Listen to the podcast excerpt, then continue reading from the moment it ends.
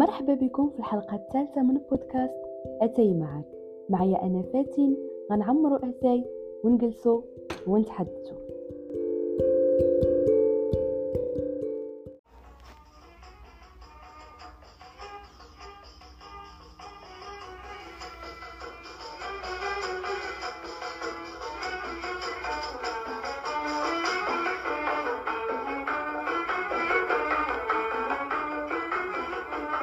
ما أنا إلا بشر عندي قلب ونظر ما أنا إلا بشر البشر أقل أخلاقية مما يعتقدون وأكثر فسوقا بكثير مما يمكنهم تخيله.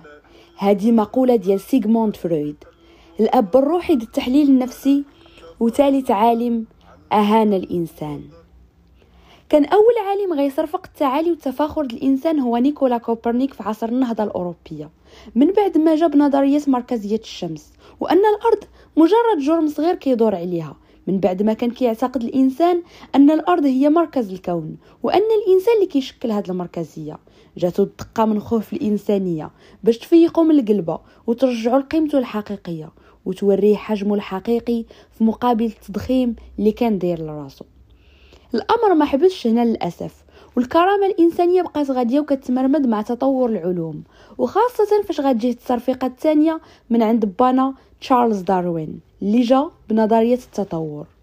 فمن بعد ما كان الإنسان كيعتقد أنه أرقى المخلوقات جسديا وروحيا جا داروين بنظرية التطور والانتخاب الطبيعي. باش يأكد للإنسان أنه ماشي هو الأسمى وإنما هو كائن حي بحاله بحال كاع الكائنات الحية. جا من واحد التغيرات تراكمية على مستوى الحمض النووي أي على مستوى المورثات بحال الطفرات الوراثية. فهاد التغيرات في الطفرات كتطرا فاش الأنواع الحية كتكاثر من جيل لجيل وكتحاول مع كل جيل أنها تخلق واحد النوع من الطفرات اللي كتتاقلم أكثر مع البيئة اللي عايش فيها. وهاد العملية تمرير الصفات الوراثية من جيل لجيل كتفتح المجال لبزاف ديال الطفرات والتحورات المفيدة والضارة أنها تبان على الكائن الحي. وكيف ما كتنطبق هذه النظرية على جوج الكائنات الحية فهي بالنسبة لداروين كتنطبق حتى على الإنسان. فكنلقاو هذا الإنسان اللي كان كيعتقد أنه أسمى المخلوقات كيتشارك مع القرودة والدود وبعبولة في الحمض الوراثي ديالهم. فمثلا كنلقاو البشر كيتشاركوا مع الشمبانزي ب 96% من الحمض النووي وكيتشاركوا مع البكتيريا ب 200 مورثه فهاد النظرية هي شكلت واحد الأزمة كبريائية للإنسان من مدات الأنا ديالو في الأرض والنرجسية ديالو في التراب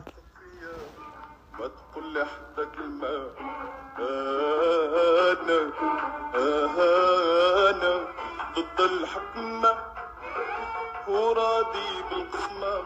الصفعة الثالثة هي الأقوى والأشد. فمن مور هاد الشي كامل كان باقي الإنسان حبل نجاة واحد المنقذ الملجأ والمأوى ملك الجسد والروح وسيد القرارات والاختيارات. الوعي. كان كيظن الإنسان أن أغلب قراراته وتصرفاته واختياراته في الحياة ناتجه عن وعي تام وعن تفكير عقلاني شعوري محض. ولكن حتى هذا الأخير ما غيرحموش سيغموند فرويد للأسف. وغيجينا بمفهوم جديد مفهوم اللا شعور وهذا اللا شعور غيكون اكتشاف ما كانش حاضر في الحياة الحياتية ديال علم النفس. ومن هنا بانت لينا المدرسة التحليلية أو ما يسمى بالتحليل النفسي أو ال psychanalyse. فسيغموند فرويد هو طبيب أعصاب نمساوي من أصل يهودي قرأ مزيان وكان كيجي هو الأول في الدفعة ديالو. ومن بعد ما حصل على الدكتوراه وخدم في مستشفى فيينا الرئيسي ونشر أبحاث كثيرة عندها علاقة بالأمراض العصبية جاتو فرصة باش يمشي للمستشفى الجامعي بيتيي سالبيتريير في باريس ويكمل قرايته مع طبيب نفسي فرنسي مشهور واللي هو جون مارتان شاركو فخلال هذه الرحلة تعرف فرويد على مجموعة من الأمور بدلات النظرة ديالو للتشخيص العصبي للأمراض. فمثلا كانوا كيجيو مرضى عندهم شلل نصفي أو كلي وبمجرد أخذ الأدوية كيوقفوا على رجليهم. ومن بعد فاش كيحبسوا الأدوية كيرجعوا لنفس الحالة. فهاد الشيء خلى فرويد يتساءل واش فعلا هاد المسألة عندها علاقة بخلل عضوي عصبي أو القضية كبار من هاد الشيء وما نساوش أن شاركو كان عنده دور كبير في إنتاج هذا الفهم وأنه هو اللي كان سبق لاستخدام التنويم المغناطيسي في علاج الهستيريا. ومن بعد بدأت الرحلة فرويد مع نظرية التحليل النفسي اللي شهد الله كان هو أول واحد دخل هذا المصطلح لعلم النفس. ولكن قضية اللا شعور والكبت والاندفاع والشهوة سبقوه لها فلاسفة من قبل. بحال هيغل وشوبنهاور وفريدريك هربارت يعني الفكرة ماشي عبقرية أو وحي ينزل على فرويد. وإنما هي نتيجة زمن طويل من التفلسيف والتفكير والغطس في أعماق النفس البشرية. النظرية ديال فرويد تبازت على ثلاثة الأسس رئيسية نظرية الغرائز تفسير الطبيعة الإنسانية والنمو النفسي للفرد ونظرية تفسير الأحلام. إيوا يا سيادنا وجدوا ليا شي دكة داتاي واجيو نشوفو اش كاين في راس كحل الراس.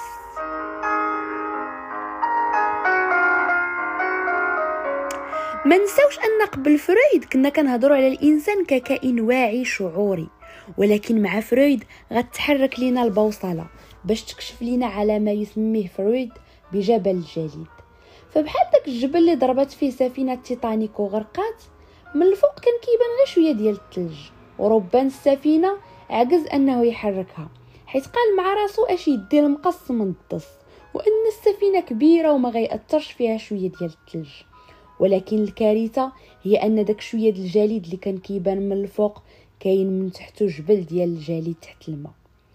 وهذا هو المثال الحقيقي اللي حطو فرويد باش يشرح الشعور ولا شعور الإنساني أو الوعي واللاوعي فالوعي هو داك شوية ديال الثلج اللي كيبان من الفوق الماء.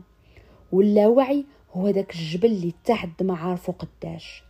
وفرويد هبش وهو يجبد حنش ومن خلال البحث ديالو توصل فرويد لأنه كاين جوج الأنواع الغرائز عند الإنسان. غريزة الأنا والغريزة الجنسية. هاد الغرائز كيتمثلوا في ضمان البقاء وضمان استمرار النسل. فبشكل فطري الطفل كيرضع من بزول تمو باش ما يموتش بالجوع. وإلا قصتيه في الأعضاء التناسلية ديالو كاين كامش وكيبكي كردة فعل لا واعية لغريزة جنسية فطرية. وهادو فاش كيتجمعوا كيعطيونا غريزة الحياة أو الإيروس. واللي كتستهدف الحفاظ على الحياة الفرد وتكاثر النوع البشري. في المقابل كنلقاو غريزة الموت أو العدوان تاناتوس واللي كتأدي للتدمير والتخريب وتا هي فطرية عند الإنسان.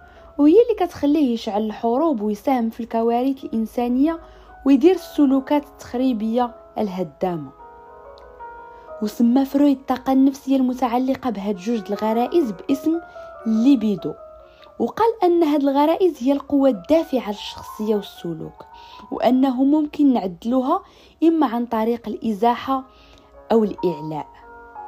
وندوزو دابا المكونات الجهاز النفسي. فبحال الأعضاء اللي كيكونوا الجسم ديال الإنسان المادي كاينين مكونات اللي كيكونوا النفس البشرية. فرويد قسمهم لثلاثة المكونات اللي هما الهو الأنا والأنا الأعلى. ثلاثي اللي قريناه في الفلسفة واللي غالبيتنا مازال ما فهموش لدابا.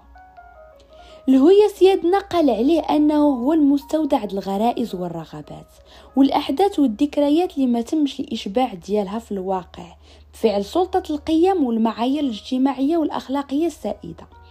وهذا الجزء من النفس البشرية كي تعتبر عمى من وجهة نظر المجتمع.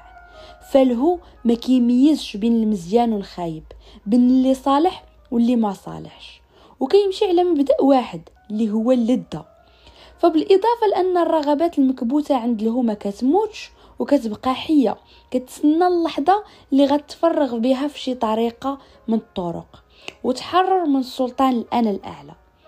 إما من خلال النعاس فكتفرغ على شكل أحلام وكوابيس أو فاش كيكون الإنسان سكران وما واعيش بداك الشيء اللي كيقول وداك الشيء اللي كيدير وفاش كيكون تحت التخدير أيضا. فهنا الهو كيطلق العنان للرغبات المكبوتة وكيخرج داك الشيء بحرية بعيدا على القيود ديال الأنا والأنا الأعلى. أما الأنا فكتمثل في الجهاز التنفيذي للشخصية فهي اللي كتعامل مع الواقع الخارجي عكس له اللي ما كيهمو غير إرضاء الرغبات الداخلية الفطرية. هادشي ما كيعنيش أن الأنا كتنكر إشباع الرغبات والغرائز اللي جاية من عند الهو ولكن كتحاول تشبع دوك الرغبات بشرط أن هاد الرغبات تكون منسجمة مع القيم والمعايير المجتمعية. فوظيفة الانا هنايا هي أنها توافق ما بين مطالب الهو ومتطلبات الواقع الخارجي. وهنا فرويد شبه القوتين ديال الهو والانا بالعلاقة بين الخيل والخيال. فالخيل هو مصدر الطاقة والحركة والقوة. والفارس اللي راكب عليه باش يقدر يستافد من هاد القوة خصو يخلي الحصان يجري ويطلق له العينان ولكن مرة مرة كيزير الجام باش يوجهه في الطريق اللي تيشوف أنها مناسبة للواقع ويبعدو على الحفاري وهنا كتكون لنا الانا من جانب شعوري وآخر غير شعوري وهو اللي كنعرفوه بالحيل الدفاعية وهي مجموعة ردات الفعل الغير مقصودة ولا شعورية اللي كيقوم بها الفرد باش ينقص من التوتر والقلق اللي ناتج على المكبوتات اللي عنده. فهي بحال الفانيت ديال الحريق. كتنقص من الألم ولكن ما كدير والو باش تحيد الأسباب الجوهرية ديال هذا الألم. فمن بعد ما فسر لينا فرويد الهو والانا جا الدور ديال الانا العليا. وقال أنها كتكون انطلاقا من احتكاك الفرد مع المجتمع ومن خلال الأوامر والنواهي اللي كيتلقاها الطفل من والديه. وغير كتكون هاد الانا العليا عن الطفل ما كيبقاش يحتاج للرقابة الوالدين حيث كتولي هي اللي كتراقب التصرفات ديالو وكتحدد واش متوافقة مع القيم والأخلاق والدين والمعايير الاجتماعية. وكتختلف الانا العليا من شخص لآخر. فتقدر تكون عندك أنا عليا قاسية وما كترحمش. كيف ما ممكن تكون عندك أنا عليا متساهلة وضعيفة وهذه كتبان في كثرة الجرائم والمخالفات وكسر القوانين والتمرد وغيرهم. والعلاقة بين الأنا والأنا الأعلى كتشبه العلاقة بين الطفل ووالديه. فإلا الطفل كان مؤدب و tranquille وكيدير داكشي اللي كيأمروه به والديه كينال الرضا ديالهم. أما إلا كان مسخوط وخارج من الجنب فكيسخطوا عليه كيف ما كتسخط الانا على الأنا الأعلى. أو لا الأنا الأعلى على الأنا. ودابا سيروا تسخنوا لي داك الكاس داتاي واجيو نهضروا على مراحل نمو الشخصية والتطور ديالها. فرويد كيشوف أن الشخصية ديال الإنسان كتمر بمجموعة المراحل وأنها كتشكل في مرحلة الطفولة. كيف ما كيآمن بمبدأ الحصول على اللذة عند الطفل وكيقول أن الطفل عنده طاقة جنسية خطيرة. ياه سيادنا كيف ما كتسمعوا الطفل عنده اتصال بالجنس قوي جدا. وكيسمي المرحلة الأولى بالمرحلة الفمية واللي كتبدا من الزيادة ديال الطفل حتى لسن عامين. وكيكون فيها الاهتمام ديال الطفل كله مركز على الفم ديالو باعتباره مصدر الإشباع والحصول على اللذة اللي كترتبط في هذه المرحلة بسلوك الرضاعة أو المص. فاللذة اللي كيوصل لها الطفل من خلال الرضاعة أو الامتصاص كيعتبرها فرويد لذة جنسية وبالنسبة ليه الإشباع المفرط أو عدم الإشباع ولا الإحباط ديال الفطيم كيخلق مشاكل سلوكية مرتبطة بهذه المرحلة واضطرابات نفسية بحال الإسراف في الأكل والتدخين والماكلة الضفار أو الهضرة بزاف وكيقدر يوصل حتى للظهور الهوس الاكتئابي أو الأمراض الذهانية المرحلة الثانية هي المرحلة الشرجية أو السادية. اللي كتمتد من عامين حتى لربع سنين. كيكون فيها اهتمام الطفل موجه للشرج ديالو باعتباره مصدر الحصول على اللذة. وفي هذه المرحلة كتبان السلوكات العدوانية عند الطفل وفيها كيبدأ يتدرب على ضبط سلوك الإخراج في عملية التبول والتبرز. وكتحدد شخصية الطفل في هذه المرحلة من خلال التعامل ديال والديه معاه. فإلا كانوا كيضربوه فاش كيبول في الفراش أو في حوايجو يقدروا يبانوا عنده اضطرابات نفسية من بعد بحال المبالغة الشديدة في النظافة. وتقدر توصل حتى للوسواس القهري. أو ممكن تبان فيه شي سمات في الشخصية ديالو بحال البخل أو التسقريم والعناد وزيد وزيد. فمالكم على حالكم خليو الدري يبول على خاطرو. الماء موجود باش تسبنو والشمس موجودة باش تنشفو. المرحلة الثالثة هي المرحلة الأوديبية وكتبدأ من 3 سنين حتى 6 سنين. وفي هذه المرحلة كيكون الاهتمام ديال الطفل مركز على الأعضاء التناسلية ديالو. وأنه يوصل للذة من خلالها. وفي هذه المرحلة كتحول الطاقة النفسية من بعد ما كانت كتركز على الجسم ديال الطفل إلى خارج هذا الجسم وكتجه للوالدين ديالو. وهنا كتشكل العقدة النفسية اللي سماها فرويد بعقدة أوديب أو بالنسبة, بالنسبة للطفل الذكر أو عقدة الكترة بالنسبة للأنثى. هاد جوج العقد جايين من أساطير إغريقية قديمة. كاين بزاف الناس اللي انتقدوهم وقالوا أنهم مجرد أساطير لا حقيقة لها. فبالنسبة للدري هاد العقدة هادي كتخليه يتعلق بالأم ديالو وكتكون عنده رغبة باش يمتلكها. ولكن في المقابل كيشوف أن بوه كينافسو في حب الأم ديالو وكيوجه ليه واحد الكره وكيكبت ديك الرغبة فمو فكتوحد الرغبة ديالو في الأم ديالو والكره ديالو للأب ديالو وكتشكل لنا العقدة. والحل السليم ديال هاد العقدة هو التوحد والكبت. وبالنسبة للبنت نفس الرغبة كتكون موجهة للأب ديالها. والكبت هو الأسلوب الشائع لحل هاد الثنائية الوجدانية بالنسبة لفرويد وكتحول هاد المشاعر المكبوتة من بعد الأشخاص آخرين. بحال مثلا كتلقى الطفل كيكره البوليس أو المعلم ديالو أو المدير ديالو في الخدمة فاش كيكبر بلا سبب. السبب الحقيقي بالنسبة لفرويد هو أن هذاك الكره اللي كان موجه تجاه الأب والتكبت كيتفرغ بهذه الطرق الشائعة. آخر مرحلة في تكوين الشخصية عند فرويد هي مرحلة الكمون وكتبدا من ست سنين حتى لسن البلوغ. وهنا الطفل كيتكالما من الناحية العاطفية الجنسية مقارنة بالمراحل اللي سبقات وكيصرف الطاقة ديالو في أنشطة أخرى. النظرية الثالثة ديال فرويد هي نظرية تفسير الأحلام واللي غنهضروا عليها في حلقة بوحدها باش نعرفوا علاش كنحلموا ونتعمقوا أكثر في مسألة الحلم. نظرية التحليل النفسي فرويد وضحت مجموعة الأمور كان مسكوت عليها وعرات حقائق نفسية سوداء في النفس البشرية. ولكن بحال كاع النظريات فهاد النظرية عندها حدود وبزاف الناس انتقدوها وقالوا أن فرويد ركز بزاف على الماضي الشخص وربط حياة الإنسان كاملة بداكشي اللي وقع له في الطفولة ديالو وأن الماضي هو اللي غيحل لنا المشاكل الحاضر والمستقبل. وماشي معقول أن الإنسان يكون ديال الماضي ديالو اللي في الغالب ما عندوش دخل فيه وأنه ما يمكنش يحل المشاكل ديالو إلا من خلال الرجوع للماضي. وهذا الشيء اللي كتنتقدو المدرسة السلوكية والمعرفية اللي كتركز على الحاضر الشخص والسلوكات ديالو باش توجهها للأفضل. وكيقولوا عاوتاني أن معظم الدراسات اللي دارهم فرويد دارهم على ناس مرض نفسيا وما دارش تجارب على العاديين أو الأسوياء باش يختبر النجاح هذه النظرية. عاد زيد الأهمية اللي عطى الغريزة الجنسية وجعل التجربة الإنسانية كلها مختصرة في الغرائز الجنسية للفرد. وعاد زيد مفاهيم الهو والانا والليبيدو اللي كيتعتبروا مفاهيم افتراضية وغيبية. ما يمكنش نتبازاو عليهم باش نفسروا السلوك ديال الانسان اللي أعقد مما نتصور. والانتقادات كثيره وكثيره طاحت على هذه النظرية وعلى فرويد كذلك. ولكن ما يمكن لناش ننكروا أن هذه النظرية حتى عندها البعد ديالها وعندها الإضافة ديالها اللي مستحيل شي حد ينكرها. فإلا ما كانش لا شعور ولا وعي شنو كاين؟ فكيفاش ممكن نفسروا السلوكات الغريبة ديال الانسان الحالات النفسية والعقد والتصرفات اللا اراديه الأحلام والكره والحب واللذة والإرادة والانتحار وزيد وزيد. الإنسان كيبقى أعقد المخلوقات.